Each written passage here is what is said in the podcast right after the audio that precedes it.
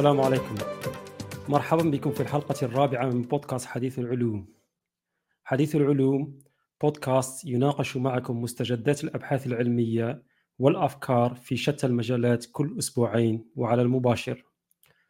وحلقة اليوم يقدمها المتحدث معكم يوسف محلو ويشاركه كل من أسامة مطاطلة وسمير ريحاني. وقبل الدخول في محتوى حلقة اليوم من بودكاست حديث العلوم أريد أن أذكر متابعي البرنامج على أنه يمكنه طرح أسئلتهم حول المواضيع التي سنقدمها على رابط البث المباشر للبودكاست على صفحتي آه، الفيسبوك واليوتيوب. وسنحاول في آخر الحلقة الإجابة على آه، جميع أسئلتكم. وأريد أن أذكر متابعي البرنامج على أنه آه، يتم توفير التسجيل الصوتي لهذا البرنامج في صيغة بودكاست ويتم توفيره على منصات البودكاست المختلفة. ولمن يريد أن يستمع أو يعود إلى التسجيلات السابقة كصيغة بودكاست يمكنهم البحث على منصات البودكاست المختلفة البحث على بودكاست حديث العلوم وتجدون التسجيل أو تسجيلات الحلقات السابقة. وفي حلقة اليوم سنتناول مواضيع مختلفة بعضها يدخل تحت العلوم البيولوجية والعلوم الطبية. وأخرى تدخل تحت العلوم الفيزيائية. ونبدأ حلقة اليوم بمداخلة من الزميل سمير ريحاني بعنوان إشعاعات التيرا هرتز. تفضل سمير. بارك الله فيك يوسف. بسم الله الرحمن الرحيم والصلاة والسلام على أشرف المرسلين. كما قلت يوسف اليوم أريد أن أحدثكم على ما يسمى بإشعاعات التيرا هرتز.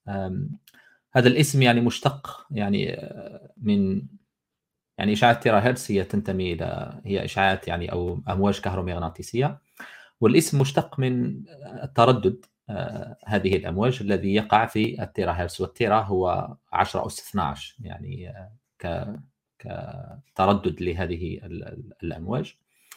آه، ويسمى كذلك أحيانا تسمى هذه أو هذه المنطقة من الترددات التي تقع في هذا المجال 10 أس 12 هرتز.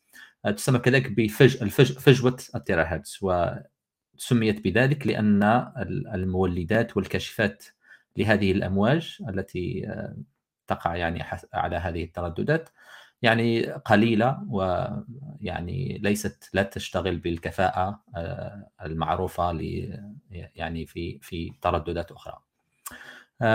المهم كما قلت يعني هذه آه، الأمواج تنتمي هي أمواج كهرومغناطيسية والطيف تنتمي إلى الطيف إلى ما يسمى الطيف الكهرومغناطيسي ولتبسيط الأمور يعني الطيف الكهرومغناطيسي كما يعلم آه، ربما آه، يعني طلبه الفيزياء يعني يضم كل أشكال يعني أو أمواج الكهرومغناطيسيه التي انطلاقا من يعني الراديو أمواج الراديو والمايكروويف مرورا بالأشعة تحت الحمراء إلى الضوء الذي نراه يعني بأعيننا كالأحمر والأخضر والأصفر إلى الأزرق إلى يعني آه، إلى الفوق البنفسجي. إلى الوصول إلى غاية يعني ال X-ray وال gamma ray كل هذا يعرف ب آه، يعني آه، الطيف الكهرومغناطيسي ويعني تتحكم به يعني فيزيائيا ينتمي إلى نفس الظاهرة وتتحكم يعني آه، تتحكم فيه معادلات يعني تسمى بمعادلات ماكسويل. فهذه الظاهرة الفيزيائية هي ظاهرة موحدة يعني لا تختلف يعني فيزيائيا إلا أن يعني شكلها والذي كيفية يعني تعاملنا مع هذه الأمواج يختلف. و يعني الذي نحاول أن نشير إليه عموما هو أن الطيف الكهرومغناطيسي هذا ينقسم إلى عموما إلى قسمين. يعني الذي يعني الملاحظ هو أنه ينقسم إلى قسمين. القسم الأول يعني آه، كما قلت آه، بالنسبة لأمواج الراديو والمايكرويف هذا القسم آه، إذا نظرنا إلى التكنولوجيات التي تستخدم لإصدار تلك الأمواج ولإستشعارها أو يعني الكاشفات لهذه الأمواج نرى بأن التكنولوجيا المستخدمة تعتمد على ما يسمى بالإلكترونيات أو الذرات الكهربائية. بحيث يعني في باستخدام هذه التكنولوجيا الذي يحدث هو أن تحرك يعني الشحنات في الشحنات الكهربائية في هذه الدارات الكهربائية يعني تتحرك في على أو تتذبذب آه، يعني يكون تذبذبها في هذه الدارات الكهربائية أو يعني الإلكترونيات تردد تلك الشحنات أو تحركها أو تذبذبها يكون ترددها يساوي إلى تردد الأمواج التي نريد إصدارها. هذا بالنسبة للجزء الأول من من من الطيف الكهرومغناطيسي كما قلت من من الراديو والمايكرويف. إذا نظرنا إلى القسم الثاني فهذا القسم آه، نعبر عنه بالضوئيات آه، والتكنولوجيا التي تتحكم فيه التي نستخدمها من أجل إنتاج أو استشعار هذه الأمواج يختلف تماما يعني يعتمد على آه، كما قلت على يعني البصريات أو الضوئيات وفي هذه التكنولوجيا نعتمد على يعني مبدأ آخر وهو انتقال الشحنات من مستوى طاقة معين إلى مستوى طاقة آخر يكون أدنى منه وفي هذا الانتقال عندما تنتقل شحنات بين هذين المستويين يصدر ضوء أو تنطلق هذه ال ال يعني الإشعاعات أو الأمواج الكهرومغناطيسية التي كما قلت تقع ضمن الضوئيات. وهذا الانتقال يعني تتحكم فيه آه، قوانين فيزيائيات آه، غالبا ما تكون في آه، يعني في نطاق فيزياء الكم. لذلك يعني كما قلت يعني الملاحظ أن هناك يعني تكنولوجيتين مختلفتين يعني نستخدمهما من أجل التعامل مع يعني هذين الجزئين للطيف الكهرومغناطيسي هناك الإلكترونيات وهناك الضوئيات أو البصريات وفي المنتصف نجد أن يعني أين يلتقي هذين الجزئين يلتقي في ما يسمى بهذه المنطقة التي هي التيرا هرتز يعني في هذه الترددات العالية اللي هي 10 أصناع تقع في في منتصف هذين يعني آه، الجزئين من الطيف آه، الكهرومغناطيسي. لذلك يكون من الصعب يعني إنتاج هذه الأمواج أو آه، يعني يعني الأجهزة التي تشتغل في هذه المجالات. يعني إذا أردنا أن نستخدم الأجهزة الإلكترونية نجد أنها يعني آه، مستواها يعني آه، يقل أو أو كفاءتها تقل بنفس الشيء بالنسبة ل إذا أتينا بالاجهزه التي تشتغل ضمن آه، يعني مبدأ البصريات فإن مستواها كلما حاولنا أن نصل إلى هذه المنطقة يقل. لذلك يعني تعتبر هذه المنطقة من حيث يعني البحث منطقة يعني ما زالت الابحاث فيها جارية آه، من أجل آه، يعني الوصول إلى أجهزة ذات يعني فعالية جيدة من أجل إنتاج هذه آه، الأمواج. وسبب يعني الاهتمام بهذه الأمواج أو الترددات يعني التي تقع في التيرا هرتز هو بسبب يعني تطبيقاتها الكثيرة في مجالات عدة في الحقيقة وسأقدم يعني بعض الأمثلة مثلا في المجال آه، الطبي والصيدلي هناك العديد من آه، المركبات والجزيئات الحيوية خاصة مثل كما نقول الأحماض الأمينية لها اهتزازات آه، تقع ضمن التيرا هرتز وبالتالي فهي توفر لنا بصمة يعني محددة من أجل الكشف عن هذه المركبات المهمة في المجال الصيدلي. آه، وكذلك آه، في المجال الطبي كذلك بسبب كون هذه الاشعاعات تيرا هرتز يعني حساسة جدا للماء آه، فهناك تطبيقات لتستخدم هذه الاشعاعات من أجل تصوير الأنسجة المختلفة لأن الأنسجة ربما يوسف يمكن أن يحدثنا عن هذا بعد قليل لكن الأنسجة يعني تحتوي على آه، كميات مختلفة من الماء ويمكن يعني بسبب حساسية هذه آه، الأمواج لكميات الماء فيمكن استخدامها من أجل تصوير آه، الأنسجة المختلفة. في المجال الأمني كذلك نجد بأن الكثير من المواد يعني الخطيرة والمحرمة مثل المخدرات والمتفجرات لها كذلك بصمات يعني مميزة آه، في هذا المجال يعني في مجال آه، في ترددات التيراهرتز وبالتالي آه، يمكن استخدام كذلك هذه الأمواج من أجل الكشف بشكل محدد ودقيق عن يعني هذه المواد الخطيرة. في مجال الاتصال كذلك في مجال الاتصالات يجري الحديث الآن على ما يسمى بالجيل السادس للاتصالات اللاسلكية آه، نحن الآن في الجيل في الجيل الخامس لكن آه، يعني الأبحاث تجري على قدم وساق من أجل يعني آه، تحديد التكنولوجيا التي سيتم استخدامها في في الجيل السادس. ومن بين التكنولوجيات التي يروج لها أو التي يعني تعتبر يعني أحد يعني الكانديديتس أو أحد يعني أحد المقترح أحد التكنولوجيات المقترحة لهذا الاستخدام هي التيرا هرتز لكن كما قلت هذه التكنولوجيا ما زالت في قيد التطوير بسبب عدم وجود الأجهزة أو المولدات يعني والكاشفات التي تشتغل بشكل فعال في هذا في هذا المجال. يعني يبقى هذا المجال كما قلت قيد البحث والتطوير هو مجال مهم ولديه تطبيقات عديدة فمن المهم يعني أن أن أن تكون لنا يعني نظرة يعني ان نحاول أن دائما أن أن نحاول أن يعني ننظر لهذا المجال بشكل نعطيه اهتمام أكبر بسبب هذه التطبيقات التي التي تكلمنا عليها. شكرا سمير على هذه المداخله أنت ذكرت ربما في نهاية المداخلة آه، بعض الشيء عن توليد إشعاعات التيراهرتز فهل يمكن أن تعطينا مثلا آه، ولو باختصار عن التكنولوجيات أو الطرق المستعملة حاليا في توليد إشعاعات التيراهرتز كيف يتم توليدها؟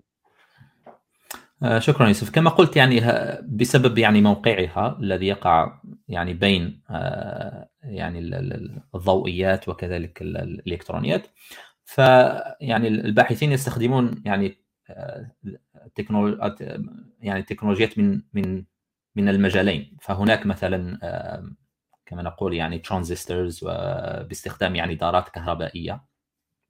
يمكن استخدامها لتوليد آه، يعني هذه الاشعاعات لكن كما قلت يعني مردوديتها أو فعاليتها يقل. كلما حاولنا أن أن نحاول أن أن نصدر هذه الأمواج العالية فنجد أن استجابة تلك الدارات الكهربائية آه، أو أو ترانزستورز لهذه الإشعاعات أو الترددات العالية آه، يقل.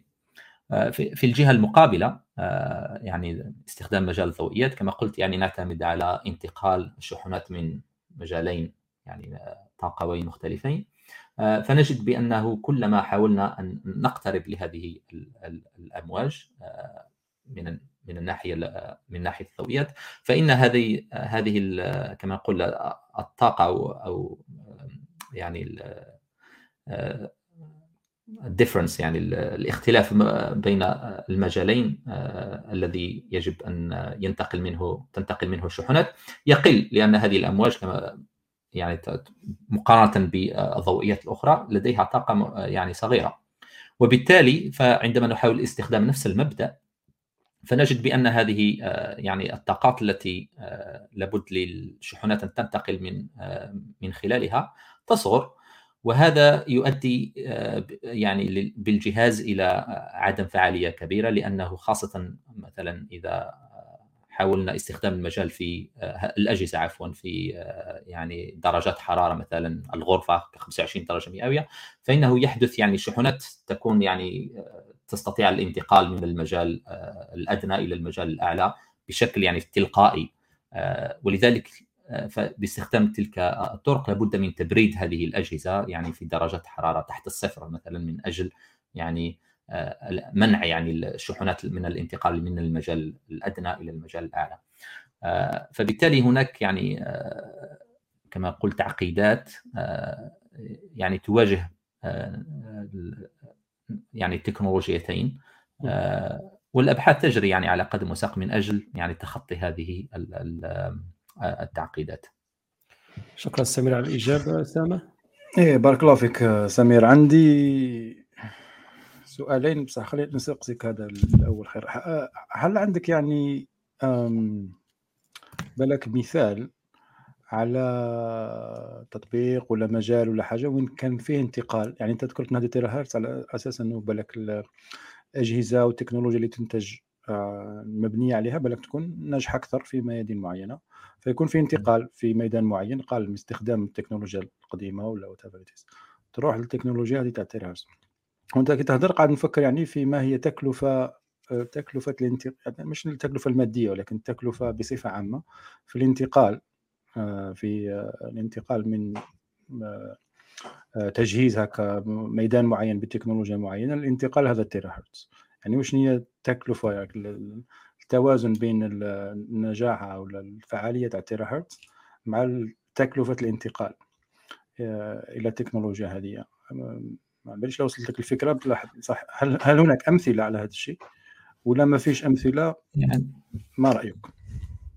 لا أدري فهمت سؤالك لكن يعني هناك شركات ناشئة الآن يعني تحاول ترويج لبعض الاستخدامات أو بعض يعني التطبيقات لهذه الأمواج.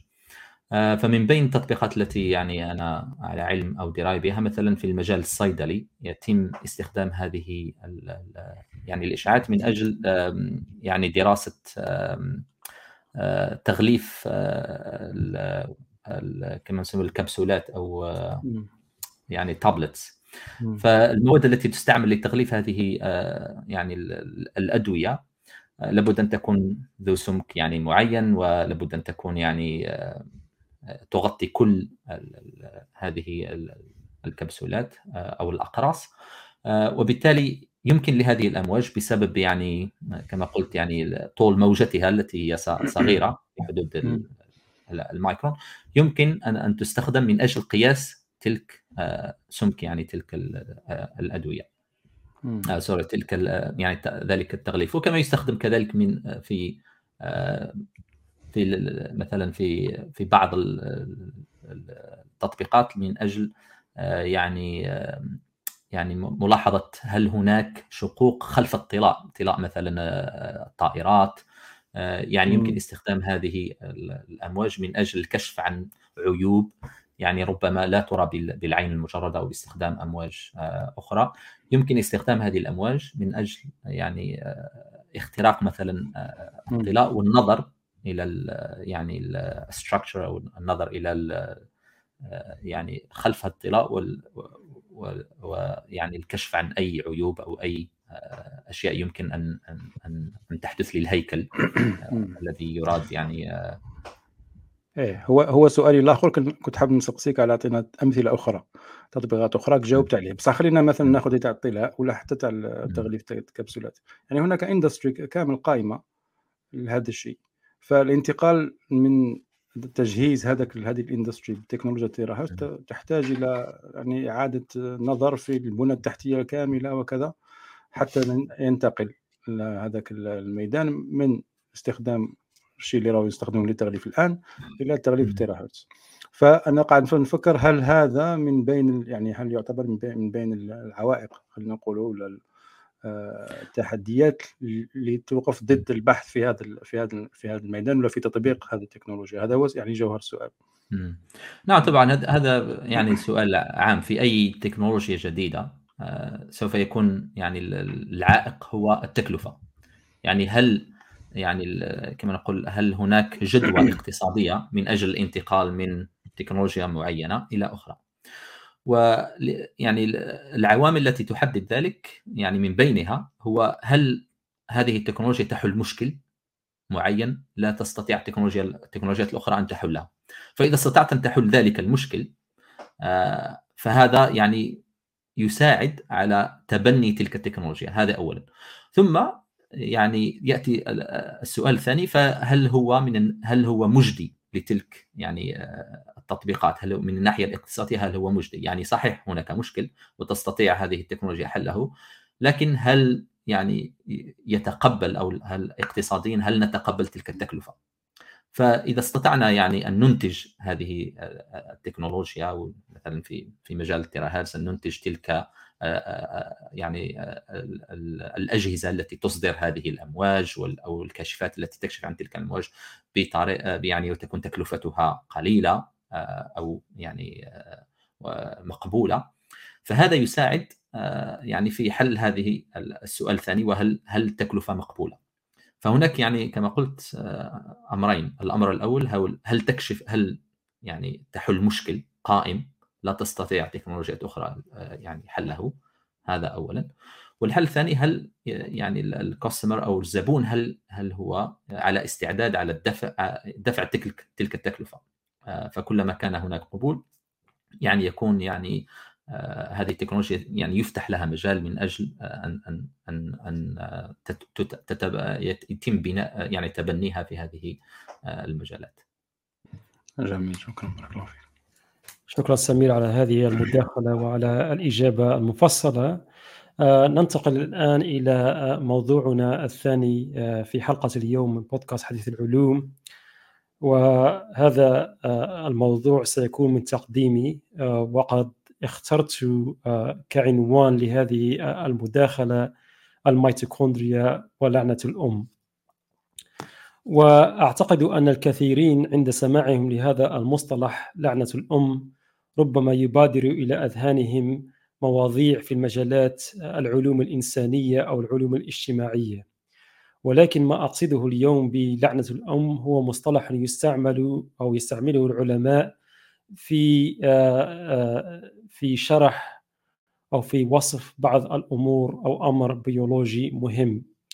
ولفهم المقصود بلعنة الأم من الناحية البيولوجية يجب علينا اولا العودة إلى الوراء بعض الشيء لفهم ما هي الميتوكوندريا وما هي وظيفتها. فنحن الآن لو نظرنا إلى شخص معين أخذنا إنسان كمثال أي شخص معين من كإنسان وسألنا ماذا ما هي مكونات الإنسان من الناحية البيولوجية؟ فسيذكر البعض أن هناك الجلد الخارجي للإنسان هناك عظام هناك أعضاء هناك دم وإلى غيره من المكونات.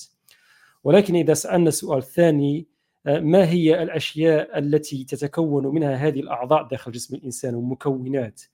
فنجد أنها ستتكون من خلايا فجسم الإنسان مبني من هذه الخلايا المنتشرة حول آه، حول جسم الإنسان.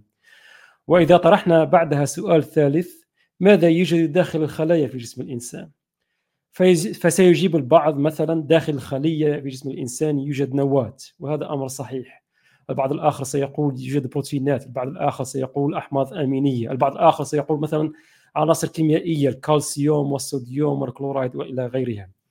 ولكن الكثير الكثير يتجاهل أنه داخل داخل الخلية أو داخل خلايا الإنسان هناك عضو مستقل مهم جدا يسمى بالميتوكوندريا. فالميتوكوندريا هو عضو مستقل يتواجد داخل الخلية ويتواجد بأعداد كبيرة. يتراوح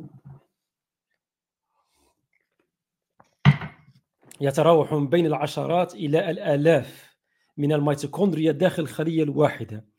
ففي بعض الخلايا هناك حوالي 2000 2500 3000 3000 ميتوكوندريا تسبح داخل الخلية الواحدة.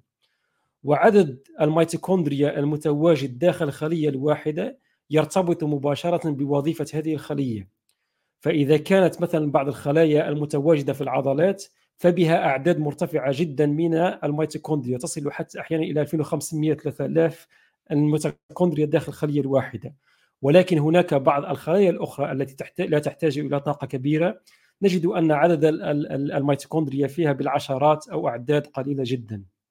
فهذه هي الميتوكوندريا. ما هي وظيفة الميتوكوندريا؟ وظيفة الميتوكوندريا الأساسية هي توفير الطاقة للخليه يمكن النظر للميتوكوندريا على أنها بطارية الخلية. الخلية آه، وظيفتها هي توفير الطاقة تصنيع وتوفير الطاقة داخل الخلية.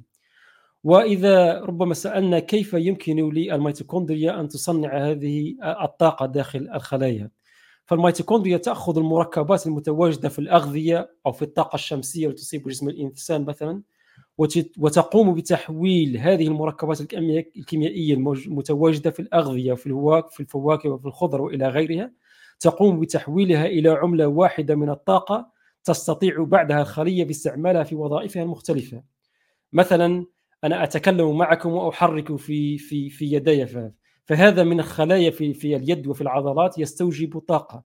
هذه الطاقة مصدرها يأتي من الميتوكوندريا داخل هذه الخلايا داخل الجسم. وتتميز آه، الميتوكوندريا بأشياء مختلفة من بينها أن الميتوكوندريا كما ذكرت الميتوكوندريا هو عضو مستقل داخل الخلية ويتميز آه، بالميتوكوندريا بتواجد غلاف خارجي يحيط بالميتوكوندريا في الحقيقة هناك غلافان غلاف خارجي وغلاف داخلي. يحمي محتوى الميتوكوندريا الذي الذي بداخلها وداخل الميتوكوندريا يوجد أحماض نووية خاصة بالميتوكوندريا يوجد بروتينات يوجد عناصر كيميائية مختلفة. وما يميز هذا الجدار الخارجي للميتوكوندريا على هو أنه في الجدار الخارجي للميتوكوندريا يوجد تيار كهربائي كبير. معناها وصل العلماء إلى حساب هذا التيار الكهربائي أنه إذا أخذت جدار الميتوكوندريا وقمت ببناء جدار الميتوكوندريا إلى طوله متر واحد فقوة التيار الكهربائي في متر واحد لجدار الميتوكوندريا يصل إلى 30 مليون فولت. فهو شرارة كهربائية وتيار كهربائي كبير جدا. هذه النقطة الأولى تميز الميتوكوندريا. النقطة الثانية تميز الميتوكوندريا أن الميتوكوندريا لها حمضها النووي الخاص بها لها ال ADN تاعها وال DNA تاعها الخاص بها. يختلف على ال DNA أو ال ADN أو الحمض النووي المتواجد داخل النواه وسنعود إلى هذه النقطة. الشيء الثالث الذي يميز آه، الميتوكوندريا هو أن الميتوكوندريا يتم توارثها عن طريق الأم فقط ولا يأتي يتم توارث الميتوكوندريا عن طريق الأب.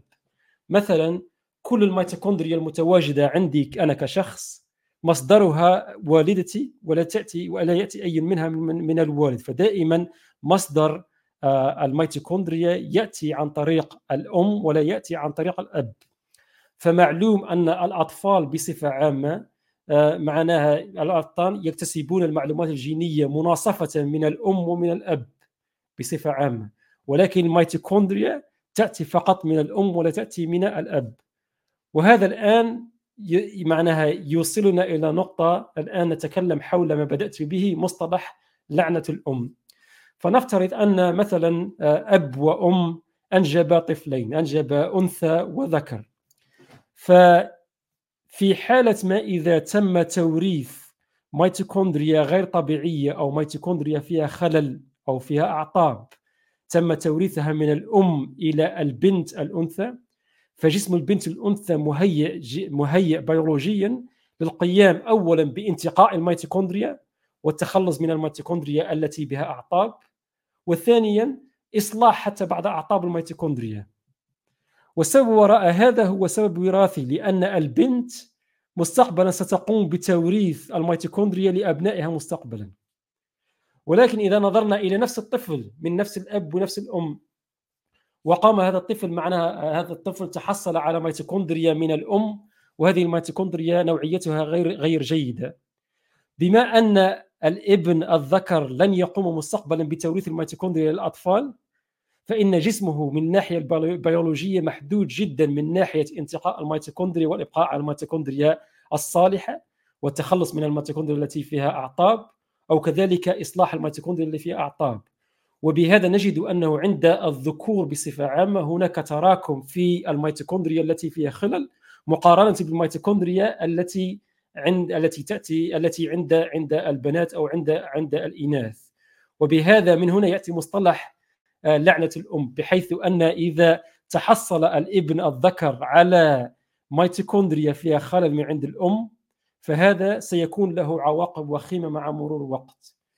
مثلا ممكن الإنسان يذكر ما هي المشكلة إذا كان هناك معناها عند في جسم الإنسان آه، آه، ميتوكوندريا فيها عطب أو أعطاب مختلفة. هذا الميتوكوندريا في حد ذاتها إذا كانت معناها في أعطاب أو ميتوكوندريا غير طبيعية فتسبب في العديد من الأمراض. من بين هذه الأمراض مثلا مرض ال Parkinson's disease أو مرض الرعاش. كذلك مرض أمراض أخرى من بينها مرض الخرف أو مرض ال Alzheimer's disease. آه، مرض السكري مثال من بين الأسباب ليس السبب الأساسي ولكن بين الأسباب لمرض السكري هناك خلل في الميتوكوندريا. أنواع مختلفة من السرطان من بين الأسباب آه، التي وراءها مثلا هي اللي هي هي الأعطاب أو الخلل في الميتوكوندريا بصفة عامة. فهذا معناها يؤدي إلى معناها تراكم الميتوكوندريا التي فيها أعطاب عند الذكور مقارنة عند الإناث يؤدي إلى عدد أكبر من من الأمراض. ولقد ذكر العلماء وهذه نقطة مهمة مثلا لو نظرنا مثلا على نسبة آه، نسبة عيش أو الرجال والنساء على مستوى العالم بصفة عامة نجد أن نسبة معناها عيش النساء أو بقاء النساء أو حياة النساء عادة بصفة عامة أكبر بسنتين ثلاث وأربع سنوات من الرجال تعتمد من منطقه إلى أخرى حول العالم. فوصل العلماء وضع بعض النظرية إلى أن هذا الاختلاف على أن النساء يعيشون لمدة أطول أكثر من الرجال. من الأسباب المهمة وراء هذا هو قضية مشكلة لعنة الأم لأن عند الرجال من الناحية البيولوجية يتم تراكم في الميتوكوندريا التي فيها أعطاب الميتوكوندريا الغير طبيعية وبهذا مع مرور الوقت يتعرضون إلى أمراض ربما أكثر مقارنة بالرجال وهذا ما يؤدي إلى هذه الفرقة بين آه، مدى معيشة الرجال والنساء بصفة عامة. معنى من باب التنويه هنا لا أقول معنى حتى العلماء لا يجزمون على أنه هذا السبب الأساسي ولكنه هذا من بين الأسباب من الناحية البيولوجية التي ربما تساعد النساء للبقاء والعيش على مدة أطول مقارنة بالرجال.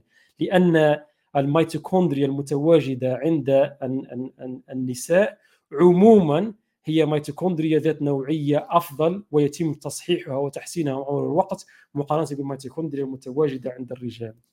الآن نرجع إلى نقطة بما أنني ذكرت أن الميتوكوندريا لها هذه الأهمية منها من ناحية الصحة من ناحية نوعية الخلايا وصحة الخلايا وإلى غيرها وارتباطها بأمراض مختلفة ربما السؤال الذي ربما يطرحه الكثيرون هو كيف يمكننا الحفاظ على نوعية الميتوكوندريا أو تقوية الميتوكوندريا؟ وهناك هناك بعض النقاط التي يمكن معناها أخذها بعين الاعتبار. النقطة الأولى وهي غذاء متزن. فالأغذية المتزنة تساعد على نوعية الحفاظ على نوعية الميتوكوندريا وكذلك تقويتها. من بين هذه معناها الأغذية اللحم مثلا الأسماك المكسرات الخضر والفواكه هذه المأكولات بصفة عامة والتي تدخل تحت الغذاء المتزن تساعد على الحفاظ على نوعية الميتوكوندريا بصفة عامة. النقطة الثانية وهي الرياضة بانتظام. وعندما أذكر هنا الرياضة بانتظام لا أقصد معناها كل يوميا من إنسان يذهب إلى الجيم أو يذهب إلى معناها العدو والجري مثلا والى وإلى ال cycling بالدراجة لمدة ساعة أو ساعتين. لا هي الحركة اليومية بانتظام وعدم الجلوس لمدة طويلة. هذه تساعد على على تقوية الميتوكوندريا والحفاظ عليها. هناك أيضا بعض المكملات الغذائية المعروفة والتي تساعد على تقوية الميتوكوندريا والحفاظ عليها. ولا أريد هنا اليوم الدخول في ذكر بعض هذه المكونات الغذائية لأننا ننوي بإذن الله مستقبلا أن يكون لنا آه، لنا على بودكاست حديث العلوم ضيف مختص في هذا الموضوع ليعطينا بعض التفاصيل ولكن يجب الأخذ بعين الاعتبار أن هناك بعض المكملات التي تساعد على الحفاظ وعلى تقوية نوعية الميتوكوندريا. النقطة الأخرى وهي آه، النوم الجيد. والنوم الجيد هنا هي نوعية النوم وهي ليست مدة النوم. لا أقصد هنا ست ساعات من النوم ولا أقصد 12 ساعة من النوم ولا هي ولكن نوعية جيدة من من النوم تساعد على التقوية والحفاظ على نوعية الميتوكوندريا. والنقطة الأخيرة هنا وربما يهتم بها الجميع ربما مع اقتراب رمضان وكل رمضان نسمع عن هذا الأمر فهناك بعض الدراسات العلمية التي تشير إلى أن الصيام يساعد على تجديد الميتوكوندريا في حد ذاتها والحفاظ على على نوعيتها وتقويتها مع مرور الوقت فيضاعف من من من من, من عدد الميتوكوندريا وكذلك يحافظ على نوعيتها.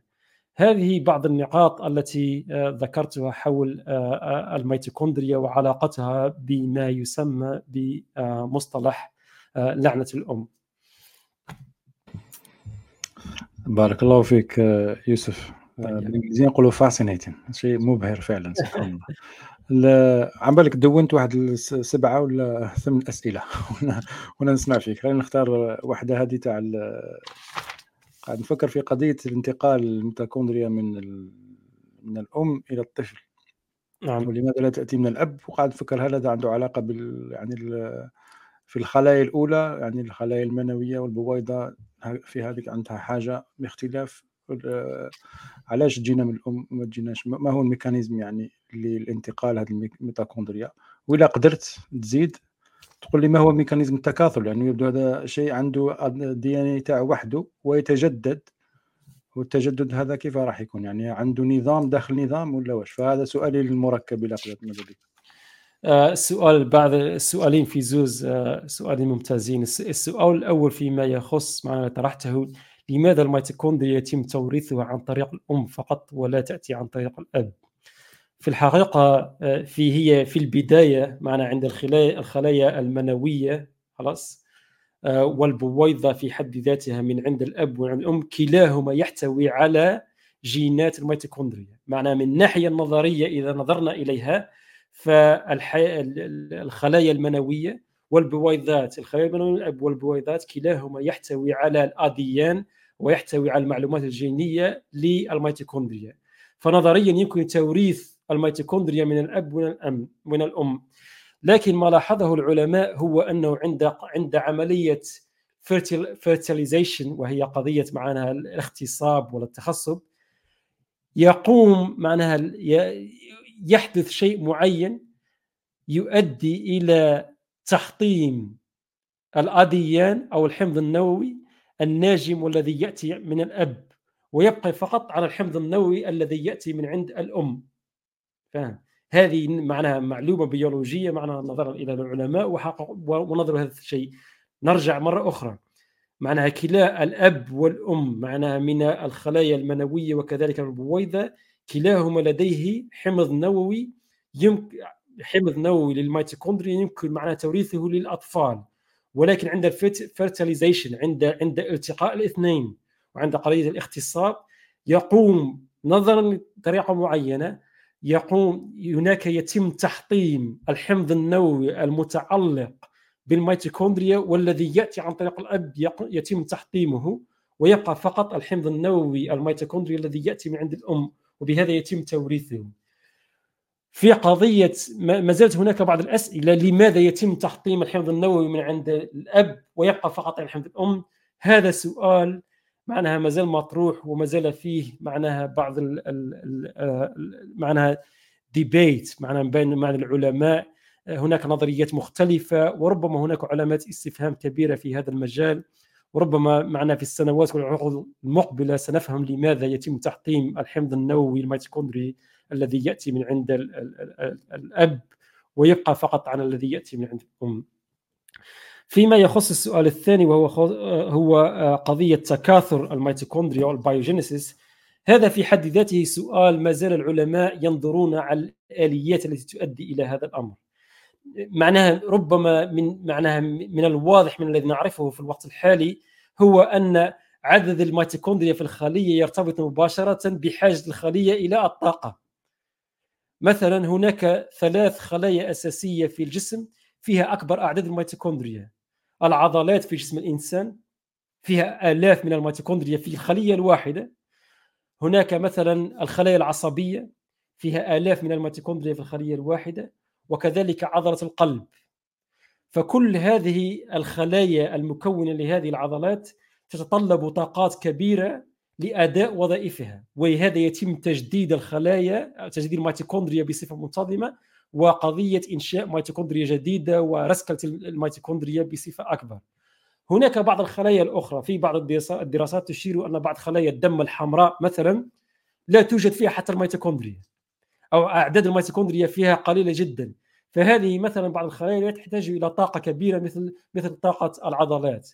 فميكانيزمات أو آليات تجديد الميتوكوندريا بدأ فهمها إلى حد إلى حد كبير وعددها هنا والحاجة إلى تجديدها والمحافظة على أعداد كبيرة منها مرتبط مباشرة بالحاجة الحاجة التي لدى الخلية للطاقة. إذا كانت الخلية تحتاج إلى طاقة كبيرة فيتم تكثيف عملية معناها التوليد وتصنيع هذه الميتوكوندريا لاستعمالها في في هذه في هذه الوظائف المختلفة. آه اسمح لي سمير الله راح عندك سؤال. بصح يعني هذه حبيت برك أثير حاجة. إنه واحد من المعلومة اللي فاجأتني وأنا مش ميداني تماما أنا قريت على الميتوكوندريا في البكري يعني. ولكن سبحان الله التمثيل يعني ال representations تاع الخلية مش فاكر كيفاش كنا نرسموها وكذا آه. نرسم الميتوكوندريا فأنا آه. أظن دائما أظن انه هناك ميتوكوندريا واحدة آه. تقول هناك بالالاف داخل الخلية فأنا بالآلاف كل خلية فيها واحدة فقط. ولكن الإنتاج تاع الطاقة يتغير يعني نعم. كاين ميتوكوندريا تنتج كثيرا كاين فهذه أهمية التمثيل يعني أنا بنيت نموذج نعم. إدراكي في مخ تاع الميتوكوندريا خاطئ تماما نعم. على حسب الرسم وحده تاع لا هو هو هو حتى الآن في بعض الكتب تجدها معناها مرسومة معناها مثلا ميتوكوندريا واحدة من باب التبسيط خلاص؟ وصراحة بعض المتابعين يمكنهم العودة إلى بعض هذه الكتب فحتى شكل الخلية في, في شكل الميتوكوندريا في حد ذاته غلافها وغلافها الداخلي له له شكل خاص يتغ... مختلف تماما عن شكل الغلاف الخارجي الدائري الذي مثلا يتواجد في في في في في النواة مثلا. وهذا له علاقة بوظيفتها ووظيفتها حول ما يسمى هنا في آه، معنى وظيفتها بالمحافظة على هذا التيار الكهربائي. ما أنا قبل ما تدخل تسأل سؤال سمير عندك شيء آخر. من بين الأسئلة التي حيرت العلماء مثال لماذا أنه في الميتوكوندريا عندنا زوج جين عندنا two genomes؟ عندنا عندنا جين خاص بالنواة وعندنا جين خاص بالخلية. خاص بالميتوكوندريا عذرا. فعندنا جين في النواة وغير في الخلية. رغم أن ال ال هذا الجينوم أو الحمض النووي الكبير المتواجد داخل داخل الميتوكوندريا هو صغير جدا. فهي من ناحيه من ناحية الطاقة لما هذا في تبذير من الأولى مثلا محافظة على الأحماض النووية في مكان واحد داخل داخل مثلا داخل النواة. فيه بعض الفرضيات التي تقول ان أننا نحن ما زلنا في حالة تطور بيولوجية بحيث أنه بعد آلاف السنين سينتقل الحمض النووي المتواجد داخل الميتوكوندريا ينتقل داخل النواه ولكن هذه الفرضية الكثير من العلماء يتقبل هذه الفرضية. هناك بعض العلماء عندهم نظرية أخرى حول هذا وأعتقد أن النظرية ممكن علمية معناها مقبولة بعض الشيء. وهو أن الميتوكوندريا حافظت على الأحماض الأحماض النووية أو الجينوم الخاص بها متواجد داخل الميتوكوندريا لكي تحافظ على التيار الكهربائي الذي ذكرته وهو 30 مليون فولت لكل متر من جدار من جدار الميتوكوندريا. فهذا يتطلب حفاظ maintenance معناها كبير جدا. ولهذا كل الجينات ومعظم الجينات المتواجده داخل الميتوكوندريا وظيفتها متعلقة دائما بالمحافظة على التيار بالطاقة بالإلكترونات والمحافظة على التيار داخل داخل داخل هذا داخل الميتوكوندريا في حد ذاتها. يوسف عندي سؤالين يعني بشكل مختصر.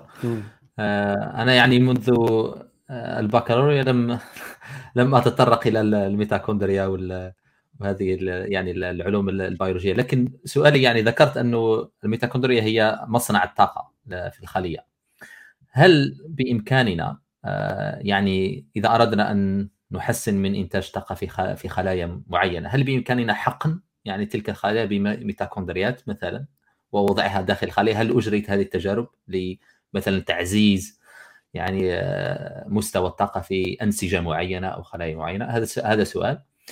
والسؤال الثاني آه، قلت بأن الميتوكوندريا يعني تكون أحد أسباب يعني بعض الأمراض. هل هل يمكن أن تفصل آه، ذلك؟ يعني كيف تكون الميتوكوندريا سبب من أسباب يعني بعض بعض بعض الأمراض؟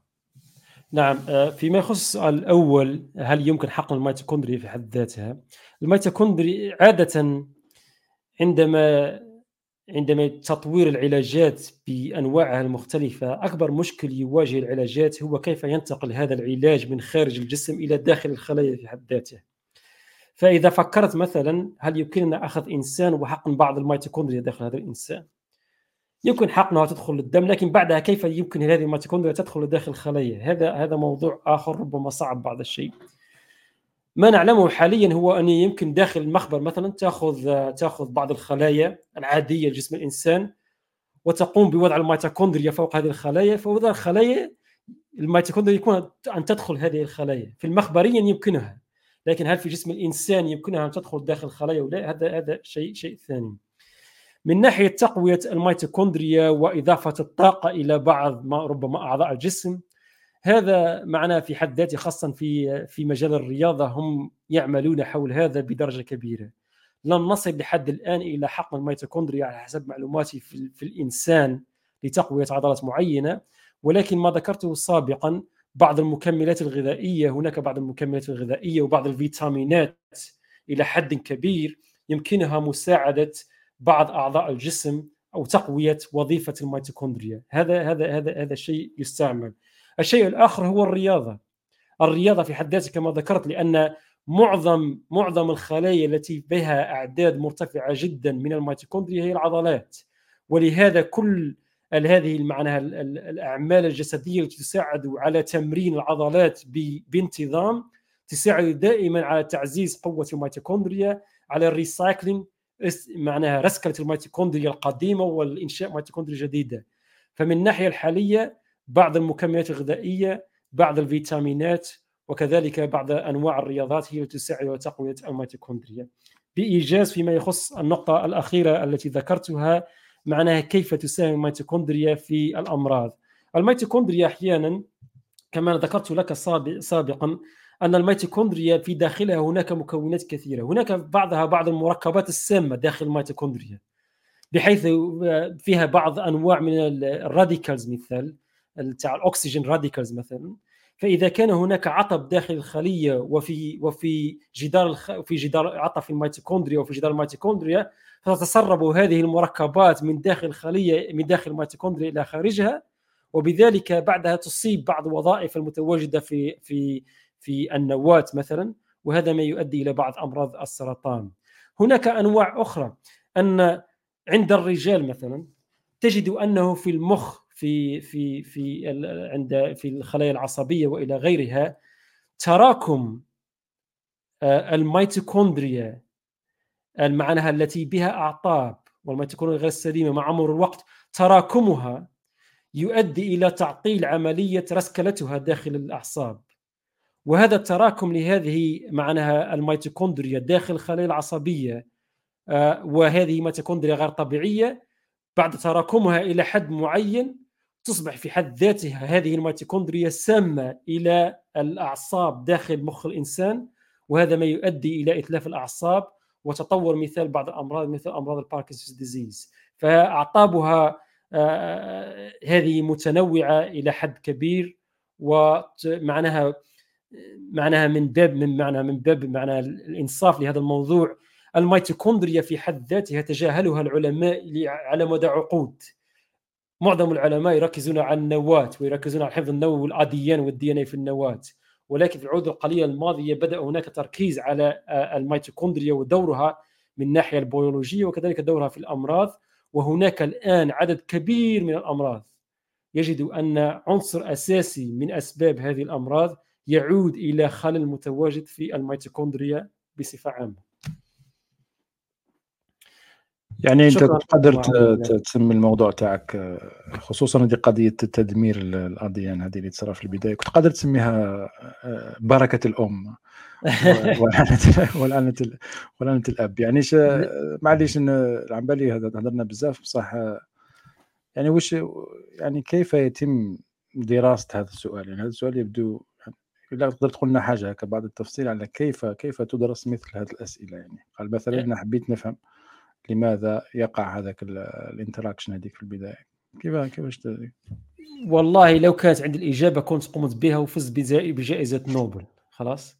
لكن ما لكن لا أنا أنا كلنا علماء لو نظرنا إلى هذا الأمر وقلنا خلاص عندنا عندنا خلية منوية وعندنا بويضة كلاهما عنده مثال حمض نووي أو آديان ذو الدي ان اي خاص ب آه، بالميتوكوندريا.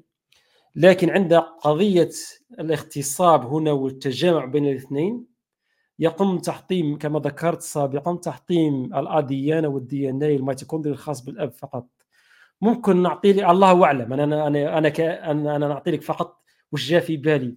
ممكن أن هذا الحمض النووي الذي يأتي من عند الأب ممكن يكون فيه بعض التعديل بحيث يكون unstable معناه ما عندوش القوة إنه يبقى في environment في حمض مثلا يكون معنا ال pH قضيه الحمض آه، القضية معناها البياش تاع تاع الداخل بعد الاغتصاب يكون منخفض يكون هذا الحمض النووي اللي جاي من عند الأب ما يستطيعش يبقى لمدة طويلة مثال آه، ممكن هناك إنزيمات ممكن الله أعلم ممكن تكون إنزيمات خاصة تقدر تفرق بين الحمض النووي الميتوكوندريا جاي من الأب مقارنة بالحفظ ما تكون من عند الأم وبها تقطيع التخلص من عند الأب والتخلص من عند الأم. فهذه كلها فرضيات هذه فرضيات من عندي أنا شخصيا الآن معناها آه لما سألتني هذا السؤال. ولكن ما زال العلماء حيرين في, في النقطة هذه ولا توجد عندنا إجابة لماذا آه بالضبط. ولكن هناك على الأقل الآن في consensus فيه اتفاق إلى حد ما إلى أن الحمض النووي الميتوكوندري من عند الأب عند قضية الإخصاب وال fertilization يتم تحطيمه.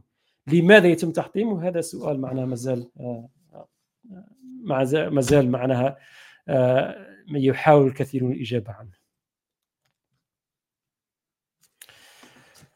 أسامة آه، عندك تدخل تقوم بمداخلة اليوم ولا لا؟ والله موجود بصح بالك آه، نفتحوا المجال الأسئلة. خلاص الوقت لأنه بقى 10 دقائق من من البث كما يقولوا. آه، بالك من الأحسن آه، هناك بعض الأسئلة نشوف حول الموضوع الأخير. خلاص إن شاء الله. خلاص نوفر الموضوع المرة الجاية إن شاء الله. إن شاء الله. كاين سؤال نبدو به جاء سؤال سمير.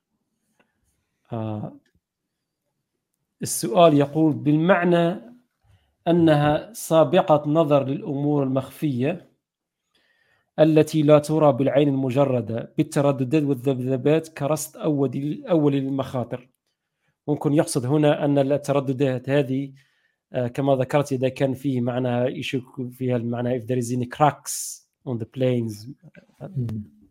لا طبعا هذه الأمواج تستخدم ل يعني النظر من يعني خلف خلف الأشياء يعني في حتى في المجال الأمني آه، هذه الترددات تستخدم حتى آه، يعني ربما لو لاحظتم يعني مؤخرا بعد آه، يعني في المطارات يعني لما يشكوا أنه فيه يعني الشخص لديه شيء ما يعني في في ملابسه وكذا يعني يذهب إلى ذلك الجهاز ويضع يديه يعني يرفعهما ويتم يعني فحصه.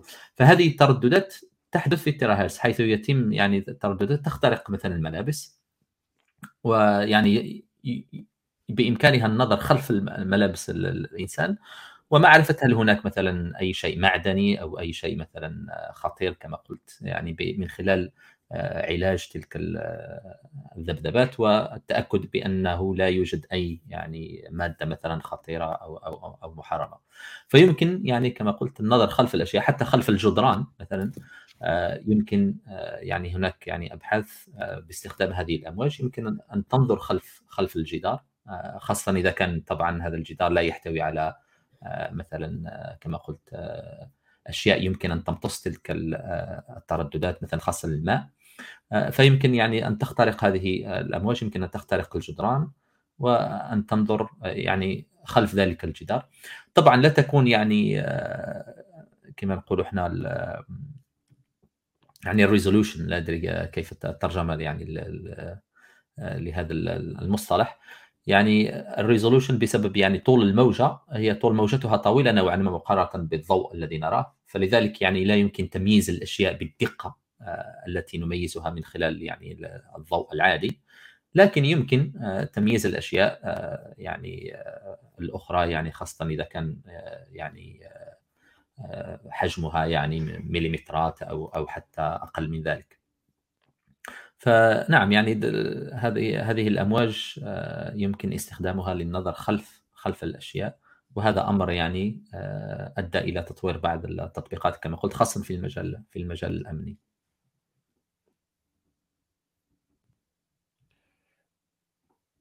سؤال آه،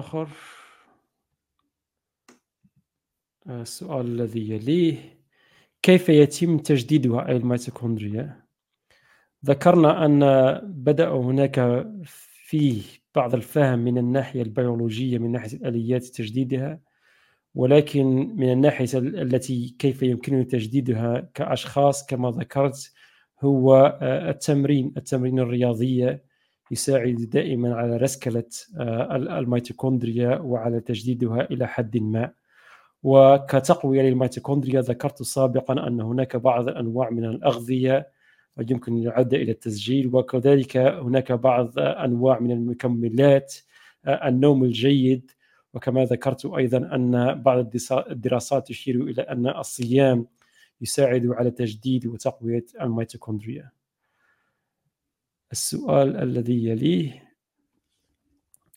هل يمكننا آه، علاج الميتوكوندريا ذات الأعطاب؟ هذا سؤال جيد في الحقيقة هناك آه، هناك بعض التكنولوجيات آه، التي لا تزال مع طور الأبحاث وربما بعد بدأ استعمالها في بعض الدراسات السريرية في البشر وهي إصلاح الأعطاب الجينية في جسم الإنسان مثلا الأمراض الوراثية المتوارثة من الآباء إلى الأبناء إذا كانت متوارثة إلى إلى درجة كبيرة يمكن الآن هناك في بعض التكنولوجيات أعطت نتائج جيدة.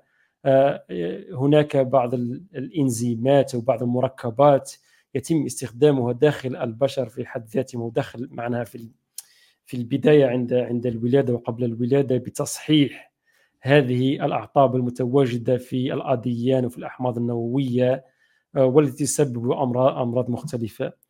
هذه التكنولوجيات رغم أنها أعطت بعض النتائج الجيدة لكن هناك مخاوف كبيرة من استعمالها بحيث أن هذه الطرق العلاجية إذا استعملت بالطريقة الصحيحة وكانت دقيقة إلى درجة كبيرة بتصحيح هذا العطب فهذا أمر جيد. ولكن إذا كان هناك خلل ولم تكن دقيقة 100% وتقوم بتعديل الحمض النووي وتغيير الحمض النووي في منطقة أخرى فهذا في حد ذاته سيؤدي إلى أمراض أخرى ربما لا نعلمها لحد الآن. وكمعنى كمختصر هناك في بعض التكنولوجيات ما زالت معنا في مرحلة البداية ولكن السبب الذي ربما آه، لم يجعلها تنتشر بحدة كبيرة هو المخاوف من هذه التكنولوجيات لأنها إذا كانت آه، تكنولوجيات أدت إلى آه، أدت إلى تغيير في في الأديان وفي الحفظ النووي. في حد ذاتها سيسبب أمراض أخرى. نقطة أخرى السؤال الذي يليه هل فشل آه، السؤال الذي يليه يقول هل فشل أو نقص أو ضعف الميتوكوندريا في الجسم؟ إذا أصيب بالفشل معناه أن الجسم صار مهدد. آه، ليس بالضرورة أن الجسم صار مهدد. آه، في الحقيقة النصف الأول من السؤال أحيانا تجد الإنسان مثلا عنده فشل وعنده ضعف فاحيانا يكون هذا يرجع إلى خلل في الميتوكوندريا. لأن كما ذكرت سابقا في البداية أن مصدر الطاقة في جسم الإنسان هو الميتوكوندريا. فإذا كان الإنسان عنده عطب في الميتوكوندريا فهذا سيؤدي مثلا إلى فشل. وربما من بين الأمراض وأتمنى ربما من المستمعين خاصة إذا كانوا مهتمين بالعلوم البيولوجية والطبية من بين الأمراض التي بدأنا نفهمها إلى حد الآن وهي أمراض تصيب الأطفال صغار السن إلى حد كبير هي أمراض الميتوكوندريا. فنجد أن عدد معتبر من الأطفال لما يلد بعد الولادة يكون لديه خلل في الميتوكوندريا. فهذا من الأطفال مباشرة بعد الولادة بعد الأيام الأولى الأسابيع الأولى الأشهر الأولى تجد أنهم عندهم ضعف في العضلات. ربما الجسم بدأ يكبر لكن العضلات تجدها ضعيفة. تجد عندهم مثلا ضعف في التنفس لأن الميتوكوندريا المتواجدة في الخلايا مثلا في في في في الرئتين تكون ميتوكوندريا فيها خلل لا تستطيع معناها أن أن أن تقوم معناها ب آه، معناها آه، إنشاء الطاقة أو تصنيع الطاقة معناها لمساعدة وظيفة لوظيفة الرئتين. أحيانا تجد أن هؤلاء الأطفال مثلا دقات القلب عندهم تكون ضعيفة. لماذا؟ لأن الميتوكوندريا المتواجدة في عضلات القلب مثلا تكون فيها فيها خلل. فنجد أن بعض هؤلاء الأطفال معظمهم يصل مثلا إلى سنتين فقط لا يتعدى سنتين من العمر. تجد في في البداية بعد الأيام الأولى ما في مش مشكلة لكن مع مرور الوقت الجسم يتطلب معناها أنه يكبر في الحجم ويتطور. ولكن بما أن هناك خلل عند هؤلاء الأطفال في الميتوكوندريا فهذا يؤدي إلى ضعف في في عضلة القلب أو في الرئتين وهذا ما يؤدي إلى ضعف في التنفس أو في دقات القلب ومعظم هؤلاء الأطفال يتوفون عند أعمار صغيرة. هناك الآن تكنولوجيات متوفرة من قضية آه، يقوم معنا من خلالها العلماء بتحليل سلسلة الحمض النووي في حد ذاته وتحديد في معناها نوعية الخلل المتواجد في الحمض النووي لهؤلاء الأطفال لمعرفة معناها العطب الموجود أو الخلل الموجود عند هؤلاء آه، عند هؤلاء الأطفال. ولكنه هذا مرض يحتاج إلى دراسة وهذا معناها مناشدة للأطباء الجزائريين والمتواجدين في الدول العربية بصفة عامة أن ينظروا إلى هذه الأمراض إلى عامل الميتوكوندريا في الأمراض بصفة عامة وخاصة عند الأطفال صغار السن. فهذا هذا أمر مهم. السؤال الذي يليه يقال أن الميتوكوندريا في الحيوان المنوي تتركز في آه، منطقة الصوت والذي لا يدخل البويضة عند التلقيح فهل هذا صحيح؟ نعم آه، سمعت بعض العلماء آه، المختصين في علم الوراثة في هذا المجال يطرح هذه النظرية فالقضية هنا تعود إلى معنى هل يتم عند قضية التخصيب كما صححني بعض المتابعين هل يتم معناها إدخال الحمض النووي الميتوكوندري من عند الأب في قضية التخصيب أو لا؟ هل هو يتم هل يتم تحطيمه؟ ربما الغالبية الآن تميل إلى أن هناك تحطيم للحمض النووي الميتوكوندري الذي يأتي من عند الأب ولكن ما ذكره هنا بعض المتابعين إلى أن هناك نظريات أخرى تقول أنه متواجد في الصوت فهذه أيضا نظرية أخرى معنا محترمة ومتقبلة بعض الشيء. أعتقد أننا وصلنا إلى آخر آه، مداخلة أو آخر سؤال اليوم آه، للمواضيع التي آه، طرحناها. أسامة كلمة أخيرة وجيزة ما فيش كلمة. أنا المرة الجاية كي نتلاقى أنا ويوسف راح نديروا قاعدة واحدة أخرى نسقسيك بقية الأسئلة على الميتوكوندريا إن شاء الله. إن شاء الله. سمير. فقط آه، أردت أن آه، يعني آه، أشير إلى أنه يعني يعني المجال هذا الذي كنت أتكلم عنه الكهرومغناطيسي يعني وما ما ذكره بعض المتابعين من أنه هل يمكن يعني رؤية الأشياء خلف يعني بعض الجدران أو بعض الحواجز. فيعني لابد أن نتذكر انه رؤيتنا للأشياء نحن كيف نبصر يعني الأشياء؟ وباستخدام الضوء والضوء هو يعني آه، موجة كهرومغناطيسية. ولذلك يعني لو تخيلنا يعني أعيننا تنظر ب آه، يعني تكون حساسة ل آه، يعني أمواج أخرى أو يعني ترددات أخرى يمكن أن نبصر العالم بشكل مختلف تماما. يعني يمكن أن أن نكون يعني ربما يمكن أن نرى خلف الجدران أو نرى خلف يعني الأشياء. لو كانت أعيننا مثلا تبصر أو تكون حساسة لترددات أو أمواج أمواج أخرى. آه، فهذا يعني مجال يعني آه، جد مهم ويعني التكنولوجيا التكنولوجيات التي تستخدم من أجل التحكم في المجال الكهرومغناطيسي لديها تطبيقات آه، كثيرة جدا. ليس فقط في مجال الاتصالات بل حتى كما ذكرت في المجال الطبي في مجال يعني الأمني العسكري رادارات كل هذه الأشياء. يعني تستخدم هذه الأمواج الكهرومغناطيسية التي وكل تردد له ميزات معينة يمكن آه، أن نستخدمها من أجل يعني آه، أن نحل بعض المشاكل أو أن نقوم ب يعني آه، تحسين بعض بعض الأمور التي لا نستطيع مثلا أن نحلها باستخدام أمواج أخرى. شكرا شكرا لك سمير على هذه الإضافة. ونصل هنا إلى نهاية البودكاست ولكن قبل إنهاء هذا البث المباشر أريد مرة أخرى أن أشكر جمعية إيناس على مساعدتنا في إنتاج آه، هذا البودكاست. وربما بعضكم يتساءل من هي جمعية إيناس. بإذن الله في الحلقة المقبلة من بودكاست حديث العلوم سنوفر آه، مقدمة أو بعض المعلومات للتعريف بجمعية إيناس. آه، كذلك أريد أن أن أذكر المشاهدين أو أشاركهم أنه في الحلقة المقبلة من بودكاست حديث العلوم سيكون لنا ضيف خاص وهو ضيف جديد على هذا لهذا البودكاست وستكون حلقة خاصة لضيف خاص سيشاركنا آه، بمعلوماتهم الخاصة ومعلوماتهم حول نجاحهم في مجالهم العلمي. وسنوفر معلومات أكثر حول هذا الضيف الخاص على صفحة الفيسبوك آه، لبودكاست حديث العلوم. آه، وفي الأخير أذكركم فقط على أن الحلقة المقبلة لبودكاست حديث العلوم ستكون بعد أسبوعين وذلك يوم الأحد 11 فيفري على الساعة العاشرة مساء بتوقيت الجزائر. وإلى ذلك الحين السلام عليكم ورحمة الله وبركاته.